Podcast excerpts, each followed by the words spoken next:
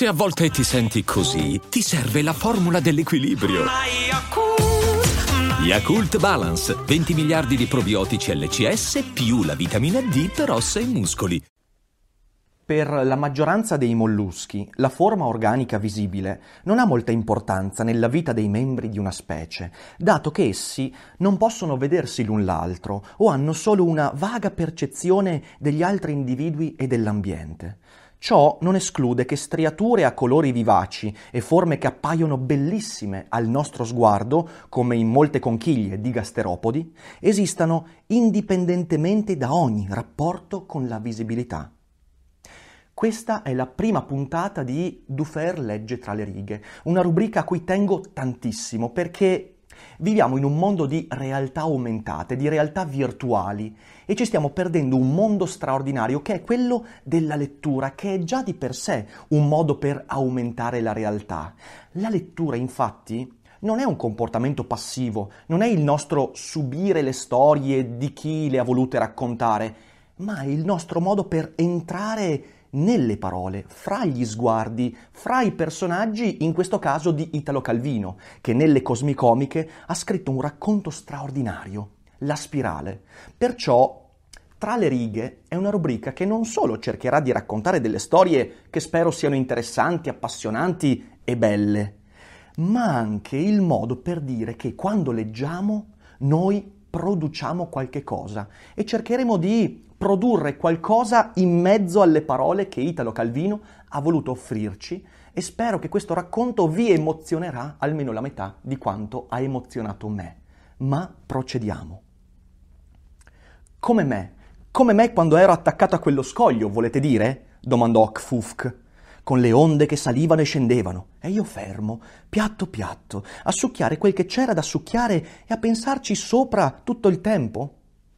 Kfufk questa, questo groviglio di consonanti fa un po' ridere, non so neanche se è giusto il modo di pronunciarlo, kfufk.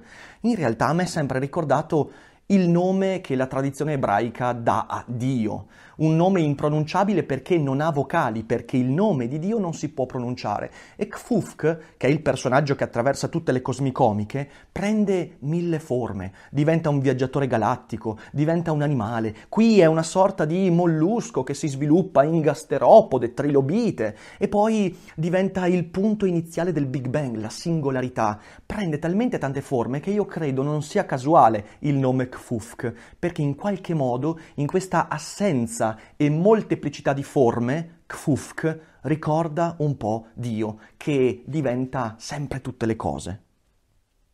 Se è di allora che volete sapere, beh, posso dirvi poco. Forma non ne avevo, cioè non sapevo di averne, ossia non sapevo che si potesse averne una. Crescevo un po' da tutte le parti, come viene viene. Se è questo che chiamate simmetria raggiata, vuol dire che avevo la simmetria raggiata, ma per la verità non ci ho mai fatto attenzione avere tutte le forme in potenza, ma non avere nessuna forma, è un concetto che mi ricorda tantissimo la monade di Leibniz, perché quando Leibniz parla del nucleo della soggettività, cioè chi è che conosce davvero il mondo, chi è che fa esperienza del mondo, lui conia il concetto della monade, lo conia, lo inventa perché il filosofo inventa idee e concetti e questo è il suo lavoro, e la monade, nella monadologia, viene definita come quella forma conoscitiva, quel soggetto conoscitivo che tiene in sé, in potenza l'intero universo. Ed è molto interessante perché Kfufk, dicendo che non aveva nessuna forma e quindi potenzialmente tutte le forme, ricalca proprio quell'idea lì, la monade.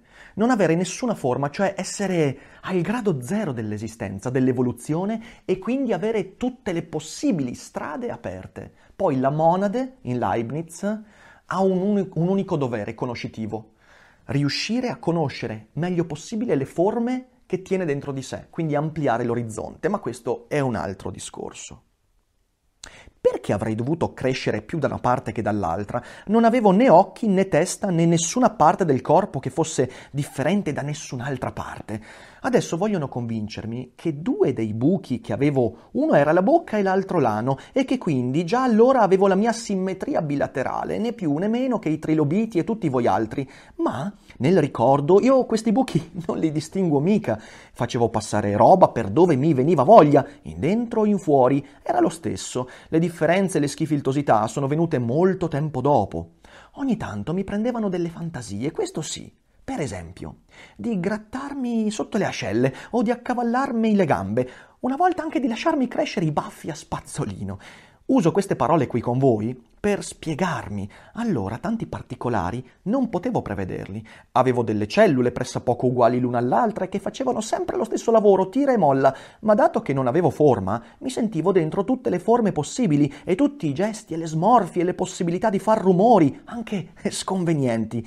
Insomma, non avevo limiti ai miei pensieri, che poi non erano pensieri, perché non avevo un cervello in cui pensarli e ogni cellula pensava per conto suo tutto il pensabile, tutto in una volta, non attraverso immagini, che non ne avevamo a disposizione di nessun genere, ma semplicemente in quel modo indeterminato di sentirsi lì che non escludeva nessun modo di sentirsi lì in un altro modo. In questa formula fenomenale ci sono due idee che mi vengono in mente. Una è quell'idea così importante nell'evoluzionismo secondo cui l'ontogenesi ricapitola la filogenesi. Cosa vuol dire? Vuol dire che quando noi abbiamo a che fare per esempio con un embrione, quando vediamo lo sviluppo di un embrione, di un feto, di qualsiasi tipo, lo sviluppo del feto ripercorre in modo perfetto l'evoluzione da essere unicellulare a essere complesso. Cioè L'ontogenesi, la genesi dell'individuo, dell'entità, ripercorre la filogenesi, cioè la genesi della specie. E infatti noi quando siamo un embrione, per esempio, passiamo per lo sviluppo in cui sembriamo un rettile e poi altri animali e via così. E la seconda cosa che mi viene in mente è che la mancanza di forme è la vera libertà. Avere forma significa avere escluso delle possibilità. Quando noi acquisiamo una forma, stiamo in gran parte escludendo tutte le altre forme possibili, perciò la complessità ci rende più fragili perché potenzialmente potremmo essere meno cose. Un mollusco informe può diventare milioni di cose. Un essere umano, nella sua forma così complessa, fatta e finita, può essere soltanto un essere umano. Era una condizione ricca, libera e soddisfatta la mia d'allora, tutto il contrario di quel che voi potreste credere. Ero scapolo, il sistema di riproduzione d'allora non richiedeva accoppiamenti neppure temporanei, sano e senza troppe pretese. Quando uno è giovane, ha davanti a sé l'evoluzione intera, con tutte le vie aperte, e nello stesso tempo può godersi il fatto di essere lì, sullo scoglio, polpa di mollusco piatta, umida e beata se si paragona con le limitazioni venute dopo, se si pensa a quello che l'avere una forma fa escludere di altre forme, al tran tran senza imprevisti, in cui a un certo punto ci si finisce per sentirsi imbottigliati, ebbene posso dire che allora era un bel vivere. Certo, Vivevo un po' concentrato in me stesso, questo è vero, non c'è paragone con la vita di relazione che si fa adesso e ammetto pure di essere stato un po' per l'età, un po' per influsso dell'ambiente, quel che si dice leggermente narcisista. Insomma, stavo lì a osservarmi tutto il tempo, vedevo in me tutti i pregi e tutti i difetti e mi piacevo, sia negli uni sia negli altri. Termini di confronto non ne avevo, va tenuto conto anche di questo. Eh sì, perché quando ci confrontiamo con gli altri ci sentiamo sempre sminuiti, ci sarà sempre qualcun altro più bravo, più bello, più figo, più mollusco rispetto a me. E quindi, da questo punto di vista, il narcisismo può essere anche una forma di passione positiva. Eh, poi, ovviamente, bisogna anche guardare all'automiglioramento. McFufk cercherà di automigliorarsi, più o meno consapevolmente. Ma non ero mica così indietro da non sapere che oltre a me esisteva anche dell'altro, eh. Lo scoglio addosso al quale ero appiccicato, si capisce, e anche l'acqua che mi raggiungeva ogni ondata, ma pure altra roba più in là, cioè a dire il mondo. L'acqua era un mezzo di informazione attendibile e preciso. Mi portava sostanze commestibili che io sorbivo attraverso tutta la mia superficie e altre immaginabili e altre inimmaginabili, ma delle quali mi facevo un'idea di quel che c'era in giro. Il sistema era questo. Arrivava un'ondata e io, da attaccato allo scoglio, mi sollevavo un tantino, ma una cosa impercettibile, mi bastava allentare un po' la pressione e slaff, slaff, l'acqua mi passava sotto, piena di sostanze e sensazioni e stimoli. Questi stimoli non sapevi mai come giravano, alle volte un solletico da crepare dal ridere, alle volte un brivido, un bruciore, un prurito, così che era una continua alternativa di divertimento e di emozioni. Ma non crediate che stessi lì passivo, proprio come noi con gli stimoli di Calvino. Non crediate che stessi lì passivo, accettando a bocca aperta tutto quello che veniva. Dopo un po' mi ero fatto la mia esperienza ed ero svelto ad analizzare che razza di roba mi stava arrivando e a decidere dove e come potevo comportarmi per approfittarne nel miglior modo o per evitare le conseguenze più sgradevoli. Tutto stava nel giocare di contrazioni, con ciascuna delle cellule che avevo, o nel rilassarmi al momento giusto, e potevo fare le mie scelte, rifiutare, attirare e persino sputare. Pochi stimoli, molta immaginazione. È un po' come quando leggiamo un fumetto. Avete presente quei fumetti in bianco e nero, confrontati con i fumetti a colori? Ah, io adoro i coloristi, quelli che fanno quei lavori meravigliosi colorando fumetti, ma nel fumetto in bianco e nero la nostra immaginazione riempie la pagina. Il fumetto in bianco e nero, in bianco e nero ci chiede di riempire, di mettere i nostri colori. E quindi la regola del less is more non vale soltanto per la letteratura e per, per l'arte, come diceva Stephen King. Chi racconta di meno sta dicendo di più. Vale anche per la comunicazione, persino a livello di un mollusco di mezzo miliardo di anni fa. Così seppi che c'erano gli altri. L'elemento che mi circondava era grondante di loro tracce, altri, ostilmente diversi da me, oppure disgustosamente simili. No, adesso vi sto dando un'idea di me come di un carattere scorbutico, ma non è vero. Certo, ognuno continuava a badare ai fatti suoi, ma la presenza degli altri mi rassicurava, descriveva intorno a me uno spazio abitato, mi liberava dal sospetto di costituire un'eccezione allarmante per il fatto che a me solo toccasse di esistere, come in un esilio. E c'erano le altre. L'acqua trasmetteva una vibrazione speciale come un frin frin frin. Ricordo quando me ne accorsi la prima volta, ossia non la prima, ricordo quando mi accorsi che me ne accorgevo come di una cosa che avevo sempre saputo. Alla scoperta della loro esistenza mi prese una gran curiosità, non tanto di vederle, e neppure di farmi vedere da loro, dato che primo non avevamo la vista e secondo i sessi non erano ancora differenziati, ogni individuo era identico a ogni altro individuo, e a guardare un altro o un'altra avrei provato altrettanto gusto che a guardare me stesso, ma una curiosità di sapere se tra me e loro sarebbe successo qualcosa.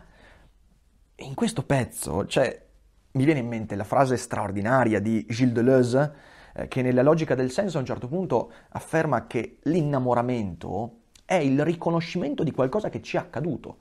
Qui abbiamo a che fare con un rapporto con le altre, con un'altra, come vedremo, che è semplicemente il riconoscimento di aver sempre saputo dell'esistenza di quella connessione, ma non voglio anticipare troppo.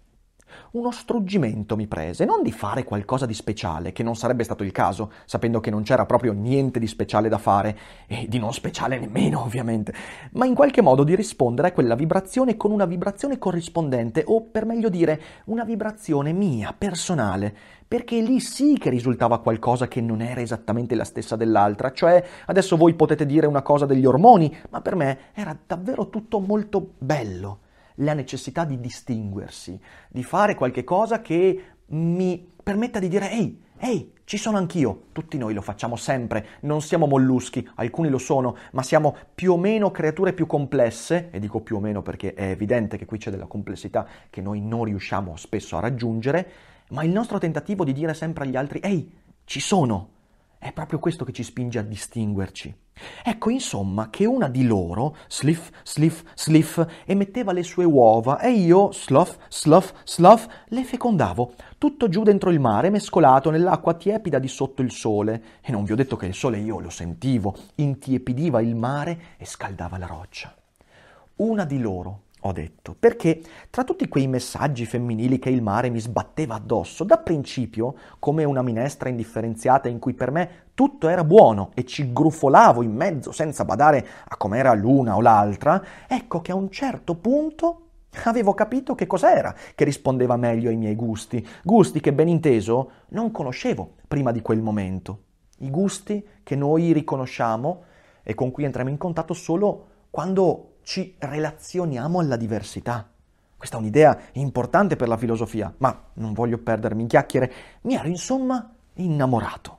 Vale a dire, avevo cominciato a riconoscere, a isolare i segni di una da quelli delle altre. Anzi, li aspettavo questi segni che avevo cominciato a riconoscere, li cercavo, anzi, rispondevo a questi segni che aspettavo con altri segni che facevo io. Anzi, ero io a provocarli, questi segni di lei, ai quali io rispondevo con altri segni miei, vale a dire, io ero innamorato di lei e lei di me. Si poteva desiderare qualcosa di più dalla vita. Ora i costumi sono cambiati e a voi già pare inconcepibile che ci si potesse innamorare così di una qualsiasi senza averla frequentata. Eppure, attraverso quel tanto di suo inconfondibile che restava in soluzione nell'acqua marina e che le onde mi mettevano a disposizione, ricevevo una quantità di informazioni su di lei che non potete immaginare non le informazioni superficiali e generiche che si hanno adesso a vedere, a odorare, a toccare, a sentire la voce, ma informazioni dell'essenziale sulle quali potevo poi lavorare lungamente di immaginazione. La complessificazione delle relazioni, eh, la giusta posizione di stimoli sensoriali, la vista, l'udito, il gusto, il, ta- il, il, il tatto e via dicendo, ci pare che porti con sé maggiori informazioni che ci permetta di capire meglio. In realtà emendazione è la parola giusta. Qui abbiamo un contatto eh, privo di complessità, è un contatto chimico, primordiale, primitivo, un contatto che forse noi abbiamo dimenticato o di cui i nostri sensi sono soltanto delle elaborazioni estremamente complesse. Ma ecco che Kfufk ci dice che per arrivare all'essenziale eh, non dobbiamo aggiungere informazioni nella relazione con cui entriamo in contatto, non ci servono più sensi. Il sesto senso è una cazzata per Kfufk. In realtà il primissimo senso è quello che ci porta all'essenziale, emendazione, togliere di mezzo informazioni superflue per arrivare alla verità. E Kfufk, con quella relazione così minimale, arriva forse a qualche verità la potevo pensare con una precisione minuziosa. E non tanto pensare lei com'era fatta, che sarebbe stato un modo banale e grossolano di pensarla, ma pensare lei come, da senza forma qual era, si sarebbe trasformata se avesse preso una delle infinite forme possibili, restando però sempre lei. Ossia, non che mi immaginassi le forme che lei avrebbe potuto prendere, però mi immaginavo la particolare qualità che lei, prendendole, avrebbe dato a quelle forme. E se non, non, non, credo di aver mai letto nulla di così innamorato come questa, come questa frase. L'immaginazione che non ti porta a vedere le forme che lei acquisisce, ma il modo con cui lei permette a quelle forme di esistere. L'essenziale che porta alla complessità, non la complessità che protegge l'essenziale. La conoscevo bene, insomma, e non ero sicuro di lei. Mi prendevano ogni tanto dei sospetti, delle ansietà, delle smanie. Non lasciavo trapelare nulla, voi conoscete il mio carattere, ma sotto quella maschera di impassibilità passavano supposizioni che neppure ora riuscirei mai a confessare. Più di una volta ho sospettato che lei mi tradisse, che dirigesse messaggi non solo a me, ma pure ad altri. Più di una volta ho creduto di averne intercettato uno o di avere scoperto in uno diretto a me accenti non sinceri. Ero geloso, ora lo posso dire, geloso non tanto per diffidenza verso di lei, ma perché insicuro di me stesso. La gelosia è questo. La gelosia non è diffidenza nei confronti del nostro partner, non è non fidarci di quello che il nostro partner sta facendo, perché noi siamo innamorati del partner. Se siamo innamorati, la fiducia è scontata. Noi non ci fidiamo di noi stessi o meglio, Kfufk, di fronte a questa relazione così essenziale eppure complicata, si trova nella stessa condizione del protagonista di Her. Avete presente Joaquin Phoenix? Her, lui si innamora di una sorta di intelligenza artificiale e lui a un certo punto comincia a sospettare che l'intelligenza artificiale di cui si è innamorato con la bellissima voce di Scarlett Johansson eh, sia la medesima voce che anche altri possono ascoltare che sia a disposizione di molti altri, che lei dica di starsi innamorando di molti altri, non solo di lui. E in questo modo la pretesa di essenzialità propria, di individualità, di essere distinti dagli altri viene meno. Ed è quindi una sfiducia nei confronti del sé. Sono io che non mi fido, sono io che temo di non essere all'altezza di lei. Questa, questa è la gelosia. Anzi, temevo che non avesse neanche capito chi ero io. Chi mi garantiva che lei avesse capito chi ero? Anzi, che avesse capito che io c'ero. Questo rapporto che si compiva tra noi due tramite l'acqua marina, un rapporto pieno, completo, cosa potevo pretendere di più, era per me assolutamente personale, tra due individualità uniche e distinte. Ma per lei, chi mi garantiva che quel che lei poteva trovare in me non lo trovasse anche in un altro, o in altri due, o tre, o dieci, o cento come me? Chi mi assicurava che l'abbandono con cui lei partecipava al rapporto con me non fosse un abbandono indiscriminato, alla, car- alla carlona, un tripudio, sotto a chi tocca, collettivo? Questo non è il tentativo di Kfufk di sminuire la sua lei, ma è il tentativo di chiedersi, ma io davvero mi sono fatto distinguere, davvero mi sono fatto riconoscere? È la domanda che ci attanaglia tutti riusciamo a farci riconoscere? Che questi sospetti non corrispondessero al vero me lo confermava la vibrazione sommessa, privata, a tratti ancora trepidante di pudore che avevano le nostre corrispondenze. Ma se appunto per timidezza e inesperienza lei non facesse abbastanza attenzione alle mie caratteristiche e di ciò approfittassero anche altri per intrufolarsi, la diffidenza nei confronti degli altri, è un altro elemento importante, e lei, novellina, povera, povera innocente, credesse che ero sempre io e non distinguesse l'uno dall'altro e così i nostri giochi più intimi venissero estesi a una cerchia di sconosciuti. È il mondo che si infiltra, è evidente. Noi crediamo, anzi ci convinciamo e abbiamo bisogno di pensare che il rapporto con il partner sia qualcosa di univoco, un rapporto assoluto. Eppure temiamo sempre che gli altri mettano il naso, che gli altri mettano parola e che gli altri si infilino come virus confondendo le acque. E di fatto distruggendo l'innocente essenzialità di quel rapporto. Kfufk sente quel pericolo e lo sentiamo anche noi sempre. Fu allora che mi misi a secernere materiale calcareo Volevo fare qualcosa che marcasse la mia presenza in modo inequivocabile, che la difendesse questa mia presenza individuale dalla labilità indifferenziata di tutto il resto. Ora è inutile che cerchi di spiegare accumulando parole la novità di questa mia intenzione. Già la prima parola che ho detto basta e avanza. Fare. Volevo fare. E considerando che non avevo mai fatto nulla, né pensato che si potesse fare nulla, questo era per me un grande avvenimento. Così incominciai a fare la prima cosa che mi venne in mente. Ed era una conchiglia.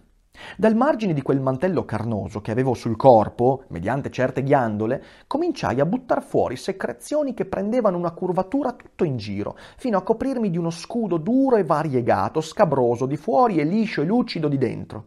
Naturalmente io non avevo modo di controllare che forma avesse quello che stavo facendo. Stavo lì sempre accoccolato su me stesso, zitto e tardo e se cernevo. Continuai anche dopo che la conchiglia mi aveva ricoperto tutto il corpo e così cominciai un altro giro. Insomma, mi veniva una conchiglia di tutte quelle attorcigliate a spirale che voi a vederla credete siano tanto difficili da fare. Invece basta insistere e buttar fuori pian pianino materiale sempre lo stesso senza interruzione. E crescono così un giro dopo l'altro. Dal momento che ci fu, questa conchiglia fu anche un luogo necessario e indispensabile per starci dentro, una difesa per la mia sopravvivenza che guai se non me la fossi fatta. Ma intanto che la facevo non mi veniva mica di farla perché mi serviva, ma il contrario come ad uno a cui viene di fare un'esclamazione che potrebbe benissimo anche non fare, eppure la fa, come uno che dice bah, oppure bah. E così facevo la mia conchiglia, cioè solo per esprimermi. E in effetti, quando uno guarda la natura, il mondo, l'arte, qualsiasi cosa, in effetti la domanda che viene molto spesso fatta è ma che cosa serve?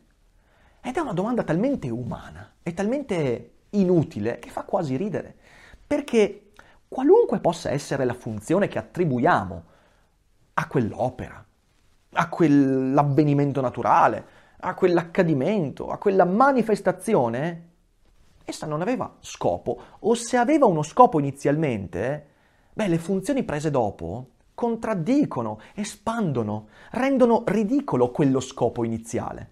E quindi in realtà domandarsi a cosa serve di fronte a un'opera d'arte, alla natura, a un albero, alla vita, è un'opera estremamente, estremamente futile. E aggiungo una cosa, nell'evoluzionismo, nella storia dell'evoluzionismo, visto che questo è un racconto che parla di evoluzione, la domanda a cosa serve è stata molto problematica e per esempio C'è un autore che io adoro tantissimo, cioè Stephen Jay Gould, eh, che ha mm, scritto dei libri meravigliosi, La vita meravigliosa per esempio, o Quando i cavalli avevano le dita, ed era, ed era un paleontologo, un grande divulgatore del pensiero evoluzionista. Eh, coniatore della teoria dell'equilibrio punteggiato, eh, che magari un giorno vi, vi, vi esporrò per bene, anche in questa rubrica, perché no, ma non è oggi il giorno, lui inventò il concetto di Spandrels of San Marco, cioè i pennacchi di San Marco. Analizzando l'evoluzione, molto spesso noi guardiamo per esempio all'ala eh, che si è sviluppata dagli animali e ci chiediamo, ok, ma com'è che ha fatto a svilupparsi l'ala? E beh, l'ala serviva a volare, a spiccare il volo. Oggi l'ala serve per volare. E invece all'inizio non era così. All'inizio le ali è altamente probabile che almeno per alcune specie fossero delle appendici che servivano per la termoregolazione, cioè per evitare il surriscaldamento del corpo si sviluppavano questi, queste appendici che raffreddavano il corpo e solo in un secondo momento questi animali hanno cominciato a dire oh ma vedi che se io spicco un volo con queste appendici riesco anche a planare e in quel modo lì piano piano si sono selezionate caratteristiche che hanno permesso lo sviluppo di quella che oggi chiamiamo ala, che però all'inizio è altamente probabile, anzi quasi sicuro, che non avesse neanche lontanamente l'obiettivo del volo. Cioè, nella mente dei primissimi organismi con queste appendici, il volo non era manco vicino ad essere pensato. È successo il volo. E allora ecco il concetto di Spandrels of San Marco, i pennacchi di San Marco. Cosa sono i pennacchi di San Marco? Beh, sono eh, quando eh, voi entrate nella cattedrale di San Marco, nel Duomo di San Marco, voi avete delle cupole bellissime. Fra le cupole ci sono delle strutture triangolari che sono i pennacchi, cioè sono strutture necessarie. Tu non puoi mettere cupole vicine senza avere questi pennacchi, ok? E quindi quei pennacchi sono forme necessarie che si sviluppano se tu vuoi avere una certa struttura. A un certo punto gli architetti e gli artisti, eh, gli artisti hanno detto, eh sai, sono brutti tutti bianchi quei pennacchi, dobbiamo affrescarli. E oggi a San Marco i più belli affreschi che si trovano all'interno sono nei pennacchi, cioè una forma necessaria, sviluppata con un, in realtà non scopo, non avevano uno scopo i pennacchi di San Marco, si sviluppano e vengono letteralmente cooptate con un altro scopo. I pennacchi diventano opere artistiche, ma non erano state pensate come opere artistiche. E allo stesso modo la conchiglia, la spirale di Kfufk, non era stata pensata per essere protezione, casa, era stata pensata per comunicare, per esprimersi. E in questo esprimermi io ci mettevo tutti i pensieri che avevo per quella là, lo sfogo della rabbia che mi faceva, il modo amoroso di pensarla, la volontà di essere per lei, di essere io, che fossi io, e per lei che fosse lei, e l'amore per me stesso che mettevo nell'amore per lei, tutte le cose che potevano essere dette soltanto in quel guscio di conchiglia abitato a spirale. Noi siamo quello che facciamo, siamo ciò che esprimiamo di noi. Questa è la cosiddetta eterofenomenologia. Noi possiamo capire gli altri solo da ciò che gli altri mostrano. E questo è il motivo per cui bisogna esprimere quello che sia dentro, perché tu puoi avere la più bella idea del mondo, puoi credere alla più meravigliosa convinzione della storia, ma finché non la esprimi, finché non la metti in contatto con il mondo e con la realtà, quella cosa non esiste. E anzi, diventa futile e probabilmente dannosa. A intervalli regolari, la roba calcarea che secernevo mi veniva colorata, così si formavano tante belle strisce che continuavano diritte verso le spirali. E questa conchiglia era una cosa diversa da me, ma anche la parte più vera di me. La spiegazione di chi ero io, il mio ritratto tradotto in un sistema ritmico di volumi e strisce e colori e roba dura, ed era anche il ritratto di lei, tradotto in quel sistema lì, ma anche il vero identico ritratto di lei così com'era, perché nello stesso tempo lei stava fabbricandosi una conchiglia identica alla mia. E io senza saperlo stavo copiando quello che faceva lei. E lei senza saperlo copiava quello che facevo io. E tutti gli altri stavano copiando tutti gli altri. E costruendosi conchiglie tutte uguali, così che si sarebbe rimasti al punto di prima se non fosse per il fatto che in queste conchiglie si fa presto a dire uguale poi se vai a guardare si scoprono tante piccole differenze che potrebbero in seguito diventare grandissime. L'evoluzione, l'evoluzione è la differenziazione, la trasformazione, ma quella differenziazione si ripete. È quindi una ripetizione di forme l'evoluzione. Quante volte l'evoluzione ha ripetuto le stesse forme, ha riproposto le stesse soluzioni? Per esprimere sempre cose diverse. La differenza nella ripetizione e la ripetizione che esprime la differenziazione. Questo è l'evoluzionismo ed è la grandezza del progetto che ci sta intorno, che è un progetto non pensato, privo di scopo, ma che si dipana continuamente. E un'altra idea in questa cosa mi fa venire, mi, mi sovviene. Eh, l'arte e la sensualità e la sessualità sono sempre state legate. In effetti qui quello che fa Kfufk è un'opera d'arte, è un'opera d'arte estetica. E a cosa serve l'arte estetica se non a mostrarsi? E cosa serve mostrarsi se non entrare in contatto con qualcuno che potrebbe riconoscermi? E cos'altro è il riconoscimento se non l'innamoramento e quindi poi quello che ne consegue? Quindi Kfufk in realtà qui è pure un po' freudiano. Posso dire dunque che la mia conchiglia si faceva da sé, senza che io mettessi una particolare attenzione a farla riuscire in un modo piuttosto che in un altro. Ma questo non vuol dire che intanto io rimanessi distratto, a mente sgombra.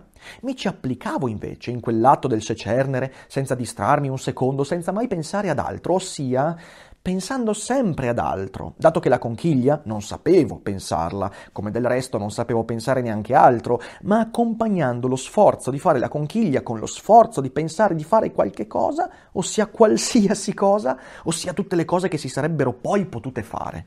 La forma in potenza di nuovo, così che non era nemmeno un lavoro monotono perché lo sforzo di pensiero che lo accompagnava si diramava verso innumerevoli tipi di pensieri che si diramavano ognuno verso innumerevoli tipi di azioni che potevano servire a fare ciascuno innumerevoli cose. E il fare ciascuna di queste cose era implicito nel far crescere la conchiglia giro dopo giro tanto che adesso, passati 500 milioni di anni, mi guardo intorno e vedo sopra lo scoglio la scarpata ferroviaria e il treno che ci passa sopra, con una comitiva di ragazzi olandesi affacciate al finestrino e nell'ultimo scompartimento un viaggiatore solo che legge Erodoto in una edizione bilingue e sparisce nella galleria sopra la quale corre la strada camionale con il cartellone Volate Egypter che rappresenta le piramidi e un motofurgoncino di gelati tenta di sorprendere passare un camion carico di copie della dispensa Restil, di una enciclopedia a dispense,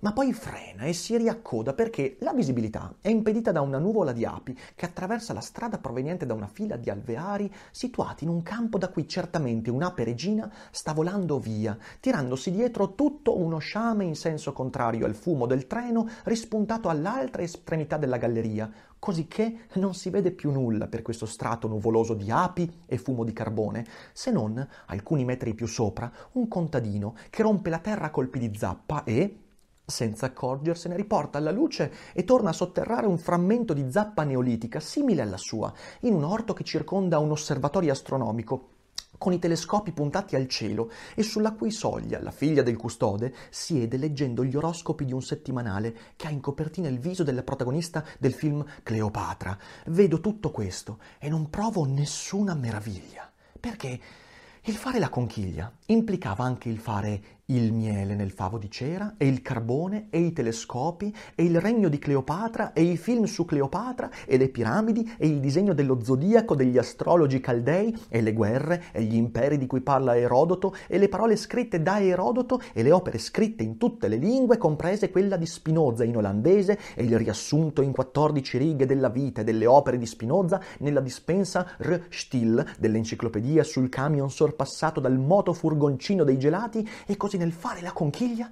mi pare di aver fatto tutto il resto. Mi guardo intorno e chi cerco? È sempre lei che io cerco, innamorato da 500 milioni di anni. E vedo sulla spiaggia una bagnante olandese, cui un bagnino con la catenella d'oro mostra per spaventarla lo sciame di api in cielo. E la riconosco, è lei. La riconosco dal modo inconfondibile di sollevare la spalla, fin quasi a toccarsi una guancia. Ne sono quasi sicuro, anzi direi assolutamente sicuro. Se non fosse per una certa somiglianza che ritrovo anche nella figlia del custode dell'osservatorio astronomico e, e nella fotografia dell'attrice truccata da Cleopatra, o forse in Cleopatra come era veramente di persona, per quel tanto della Cleopatra vera che sopravvive in ogni rappresentazione di Cleopatra, o nell'ape regina che vola in testa allo sciame per lo slancio inflessibile con cui avanza, o, o nella donna di carta ritagliata incollata sul parabrezza di plastica del motofurgoncino dei gelati, in un costume da bagno uguale a quello della bagnante sulla spiaggia, la quale adesso ascolta una, radioli- una radiolina a transistor, una voce di donna che canta, la stessa voce che sente dalla sua radio il camionista dell'enciclopedia, e anche la stessa che io ormai sono sicuro di aver sentito per 500 milioni di anni. È certamente lei quella che sento cantare, di cui cerco intorno un'immagine e non vedo altro che gabbiani planare sulla superficie del mare dove affiora lo scintillio di un branco di acciughe. E per un momento, sì, sì, sono convinto di riconoscerla in un gabbiano femmina. E un momento dopo ho il dubbio che invece sia un'acciuga, però potrebbe essere ugualmente una qualsiasi regina o schiava nominata da Erodoto, o solamente sottintesa nelle pagine del volume messo a segnare il posto del lettore uscito nel corridoio del treno per attaccare discorso con le turiste olandesi, o una qualsiasi delle turiste olandesi, di ognuna di queste posso dirmi innamorato. E nello stesso tempo sicuro di essere innamorato sempre di lei sola. E più mi arrovello di amore per ciascuna di loro, meno mi decido a dire loro sono io, sono io, temendo di sbagliarmi, e, anche, e ancor più temendo che sia lei a sbagliarsi, a prendermi per qualcun altro, per qualcuno che da quanto lei sa di me potrebbe anche essere scambiato con me, per esempio il bagnino con la catenella d'oro, o il direttore dell'osservatorio astronomico, o un gabbiano, o un acciuga maschio, o il lettore di Erodoto, o Erodoto in persona, o il gelataio motociclista che ora è sceso sulla spiaggia per una stradina polverosa in mezzo ai fichi d'India ed è attorniato dalle turiste olandesi in costume da bagno, o Spinoza, o il camionista che ha nel suo carico la vita e l'opera di Spinoza, riassunta e ripetuta duemila volte, o uno dei fuchi che agonizzano in fondo all'alveare dopo aver compiuto il loro atto di continuazione della specie. Questo soliloquio incredibile è il risultato non ultimo delle divergenze, perché l'evoluzione diverge continuamente, parte da un punto, da pochi punti almeno, e poi diverge in 10 miliardi di punti e in ognuno di quei punti divergenti si mantiene, si conserva qualcosa di essenziale. Questa è l'evoluzione, è riconoscere il percorso che ci tiene tutti quanti uniti, dall'acciuga all'essere umano, dal mollusco alla turista olandese, da Spinoza a Erodoto. Siamo tutti quelle cose lì, siamo tutti la stessa cosa che semplicemente è una musica, è una musica che diverge, che mantiene però il suo leitmotiv. E mi viene in mente il Silmarillion, che un giorno sicuramente leggerò tra le, righe, la, tra le, righe, con voi. Tolkien nel Silmarillion immagina la creazione del mondo e nel capitolo La Inunda Ile, cioè eh, la musica degli Ainur, lui racconta del fatto che la creazione è letteralmente una musica. Eru Ilúvatar produce un motivo musicale che è il tema dominante di tutto quanto ciò che esiste. E gli dei, i Valar, gli Ainur, cominciano a interpretare quel, eh, quel tema dominante, dando aspetti diversi. Attraverso l'interpretazione le cose vengono a crearsi, arda la terra, ovviamente gli alberi, gli elfi, gli animali, la natura, gli oceani, i laghi, i fiumi. Tutte queste sono differenziazioni di qualcosa che però originariamente era tutto in un punto, tutto unito, tutto in quel motivo dominante. E per quanto quella melodia finisca per divergere in modo eclatante dall'originario, qualsiasi divergenza manterrà inevitabilmente il motivo dominante. Persino Melkor, persino Morgoth, persino il male incarnato manterrà, seppur in minima parte, il motivo iniziale di Ilúvatar. Nessuno sfugge all'evoluzione e tutti divergiamo dallo stesso punto. Macfufk continua. Questo non toglie che la conchiglia fosse soprattutto conchiglia, con la sua forma particolare, che non poteva essere diversa perché era proprio la forma che gli avevo dato, cioè l'unica che io sapessi e volessi darle. Avendo la conchiglia una forma, anche la forma del mondo era cambiata, nel senso che adesso comprendeva la forma del mondo come era senza la conchiglia più la forma della conchiglia. Nell'evoluzione creatrice, Harry Bergson esprime un'idea molto in linea e in sintonia con questo. Lui dice che noi molto spesso viviamo nel mondo come se la storia fosse un nastro su cui noi ci dipaniamo, su cui tutto è già scritto e noi semplicemente stiamo svolgendo un nastro che già esiste, che già è definito. E in realtà Bergson dice noi non viviamo così, perché ogni nostro gesto, ogni nostro fatto, ogni nostra opera, ogni nostra parola, idea è la continuazione dell'atto di creazione. Da quel punto iniziale, dalla melodia iniziale di Iluvatar, del creatore in quel caso, per Tolkien, il dipanarsi non è una cosa spontanea, non si può dare per scontata, siamo noi a contribuire all'atto di creazione e il secondo successivo a questo sarà parte integrante, sarà formato sulla base di quello che io farò. Questa non è la libertà, perché inevit- inevitabilmente siamo già determinati da quello che ci sta alle spalle, ma è la responsabilità di essere proiettati al domani, la responsabilità di fare qualche cosa che contribuisca al progredire della vita e di questo mondo che si dipane in modo spesso incomprensibile. E questo aveva grandi conseguenze, perché le vibrazioni ondulatorie della luce colpendo i corpi ne traggono particolari effetti. Il colore, anzitutto, cioè quella roba che usavo per fare le strisce e che vibrava in maniera diversa dal resto, ma poi anche il fatto che un volume entra in uno speciale rapporto di volumi con gli altri volumi, tutti fenomeni di cui io non potevo rendermi conto, eppure c'erano. La conchiglia così era in grado di produrre immagini visuali di conchiglie, che sono cose molto simili, per quel che se ne sa, alla conchiglia stessa, solo che mentre la conchiglia è qui, loro si formano da un'altra parte, possibilmente su una retina. C'è una differenza fra gli oggetti e l'immagine che ci facciamo degli oggetti, fra le cose in sé e la rappresentazione che ci facciamo e noi entriamo in contatto attraverso gli occhi, attraverso la retina, con le immagini che sono produzioni del nostro cervello. Ciò che si produce come immagine è in relazione, in corrispondenza a un oggetto, ma noi siamo in relazione con quell'immagine che è diversa dall'oggetto. Un'immagine presupponeva dunque una retina, la quale a sua volta presuppone un sistema complicato che fa capo ad un encefalo.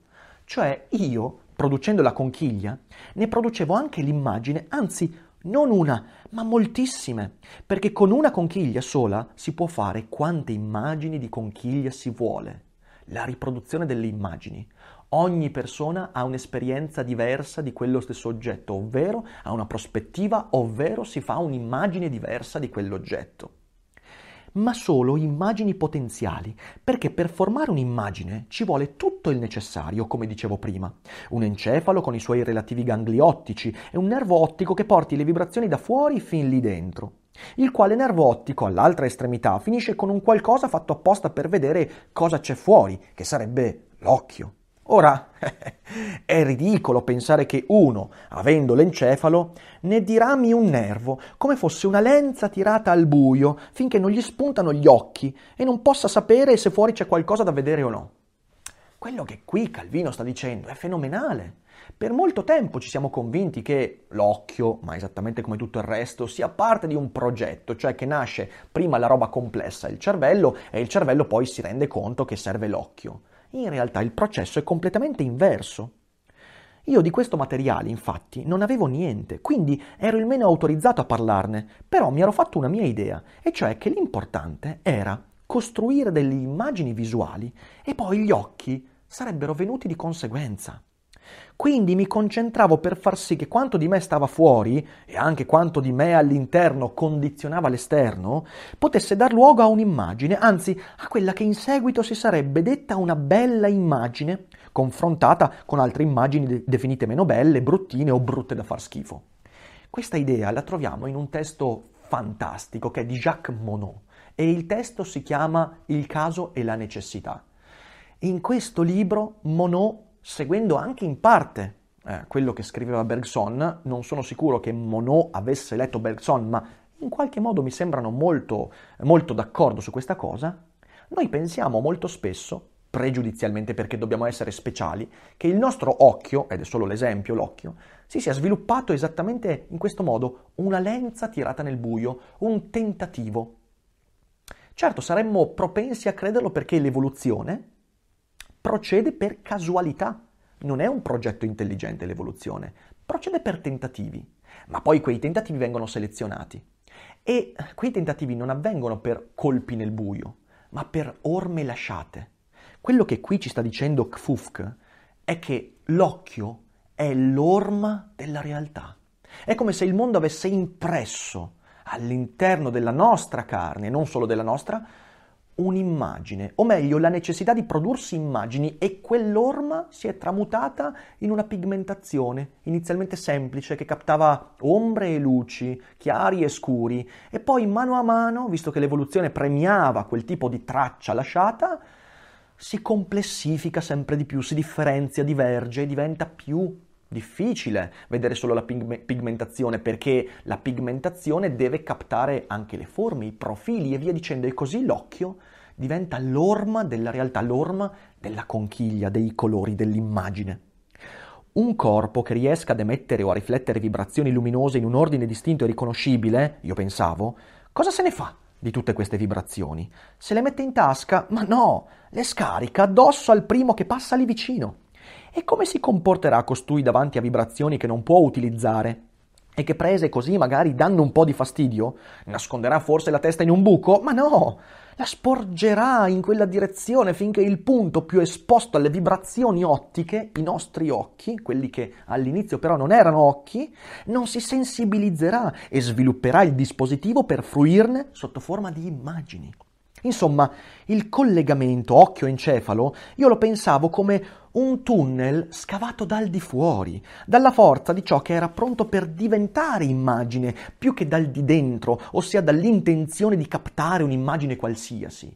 Questo è evidente. Le creature prima di avere delle immagini da, cap- da, captare non potevano pensare alle immagini. L'occhio non si produce da un intrinseco sviluppo, da una intuizione geniale, da una volontà, da un'intenzione, no. È letteralmente una traccia. I nostri occhi sono la traccia che il mondo lascia su di noi, per far sì che noi lasciamo una traccia sul mondo. E non mi sbagliavo. Ancora oggi sono sicuro che il progetto, nelle sue grandi linee, era giusto, ma il mio errore era nel pensare che la vista sarebbe venuta a noi, cioè a lei e a me. Elaboravo un'immagine di me armoniosa e colorata per poter entrare nella ricettività visiva di lei, occuparne il centro, stabilirmici, perché lei potesse fruire di me continuamente, con il sogno e col ricordo e con l'idea, oltre che con la vista. E sentivo che, nello stesso tempo, lei irradiava un'immagine di sé tanto perfetta che si sarebbe imposta ai miei sensi brumosi e tardi, sviluppando in me un campo visivo interiore dove avrebbe definitivamente sfolgorato. È il sogno di fare qualcosa per sé. E solo quando facciamo qualcosa per noi riusciamo a fare qualcosa per gli altri. E Kfufk lo scopre a sue spese. Così i nostri sforzi ci portavano a diventare quei perfetti oggetti di un senso che non si sapeva ancora bene cosa fosse e che poi diventò perfetto appunto in funzione della perfezione del suo oggetto, il quale eravamo appunto noi. Dico la vista, dico gli occhi, solo non avevo previsto una cosa. Gli occhi che finalmente si aprirono per vederci erano non nostri, ma di altri.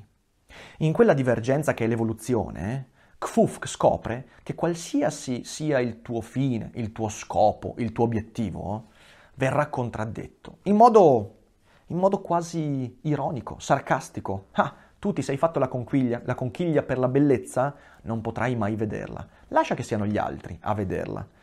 Esseri informi, incolori, sacchi di visceri messi su alla meglio, popolavano l'ambiente tutto intorno, senza darsi il minimo pensiero di cosa fare di se stessi, di come esprimersi e rappresentarsi in una forma stabile e compiuta, e tale da arricchire la possibilità visiva di chiunque la vedesse. Questi siamo noi, eh, sacchi informi di visceri, budella, brutti, informi, stupidi. Siamo noi, Kfufk non ha una grande stima di noi.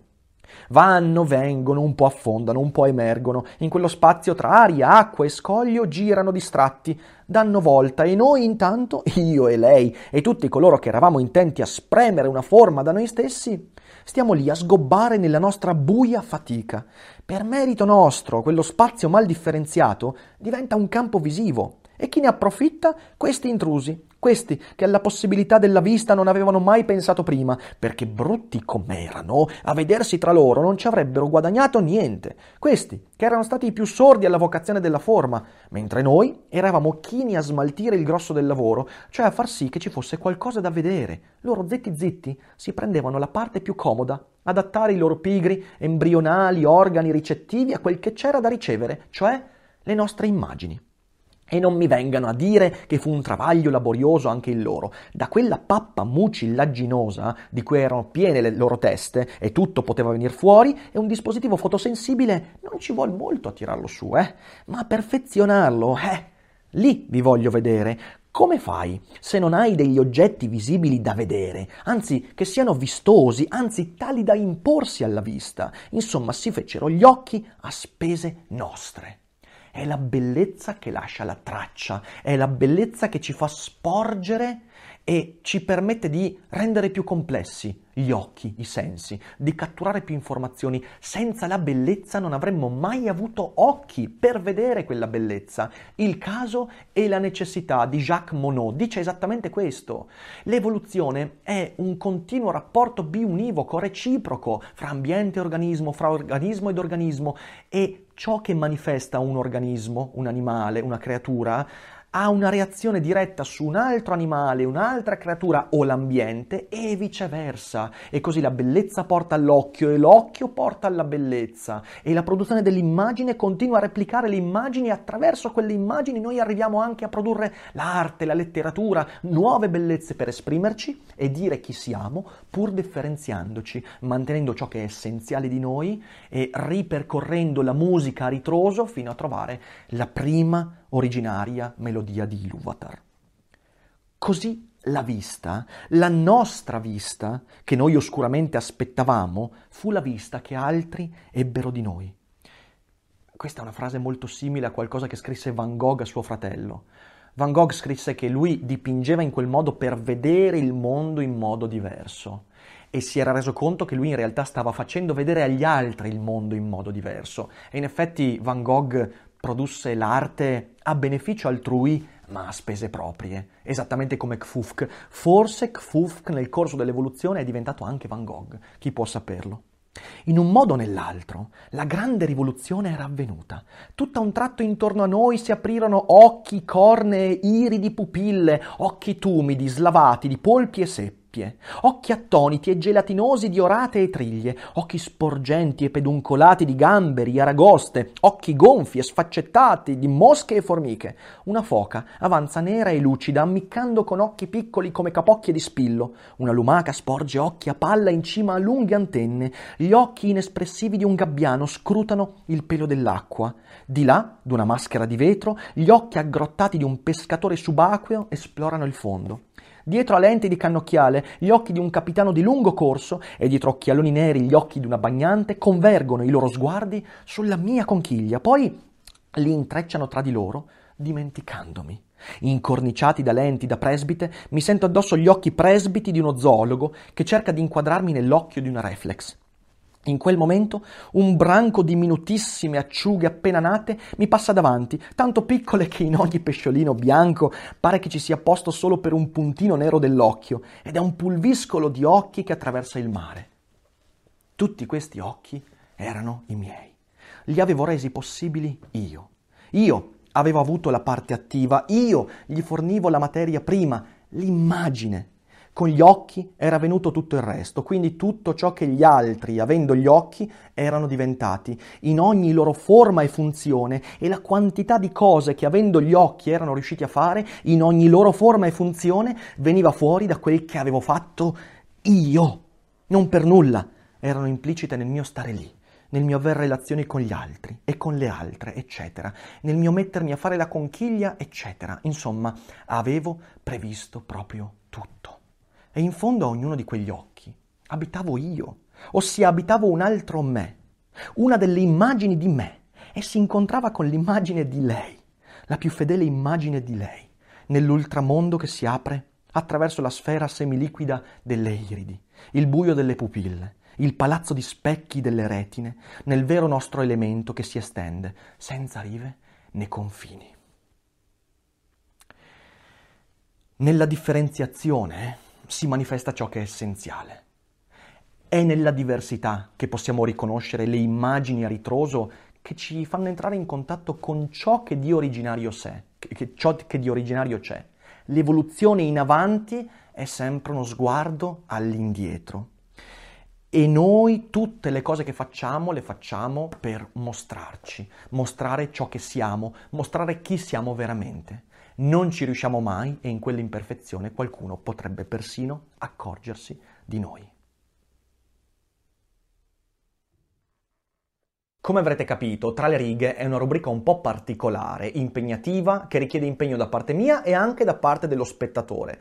Però è qualcosa a cui tenevo tantissimo perché portarvi letture che mi hanno cambiato la vita, non solo leggendovele, ma anche improvvisando i pensieri che emergono in me durante la lettura, perché la gran parte di quello che avete sentito è comunque parte di ciò che mi veniva in mente durante la lettura. Certo, sono racconti che io conosco, non farò mai delle letture di cose che non conosco, perché comunque vorrei avere un po' di controllo sul testo, però dicevo, è un modo per spingervi a fare la stessa cosa. Quando leggete, non considerate il testo, il racconto, la pagina come qualcosa di monolitico, fatto, finito. Una volta che è scritto, basta, nessuno lo tocca più. Non è così. Noi siamo creatori della pagina, noi siamo attivi percussori di quella pagina e dobbiamo farle suonare quelle corde, quelle parole. Perciò tra le righe è una rubrica che io spero ci accompagnerà per molto tempo perché eh, mi è piaciuto farla e spero sia piaciuta anche a voi e quello che vi raccomando di fare è magari di farla conoscere lì fuori, quindi a condividerla, lasciarmi un commento, dite, ditemi anche cosa vi piacerebbe sentire in futuro in questa rubrica. E cos'altro posso dirvi? Spero che sia stato emozionante, spero che vi sia piaciuto e spero di stimolarvi a leggere questo libro straordinario che è Le Cosmicomiche, che sicuramente ritornerà anche in questa rubrica perché dentro qui ci sono delle perle fenomenali e anche la perla è un modo eh, con cui alcuni organismi hanno cercato di suonare la melodia di Iluvatar, di differenziarsi per mostrare chi siamo veramente. Grazie a tutti e non dimenticate che non è tutto noia ciò che pensa.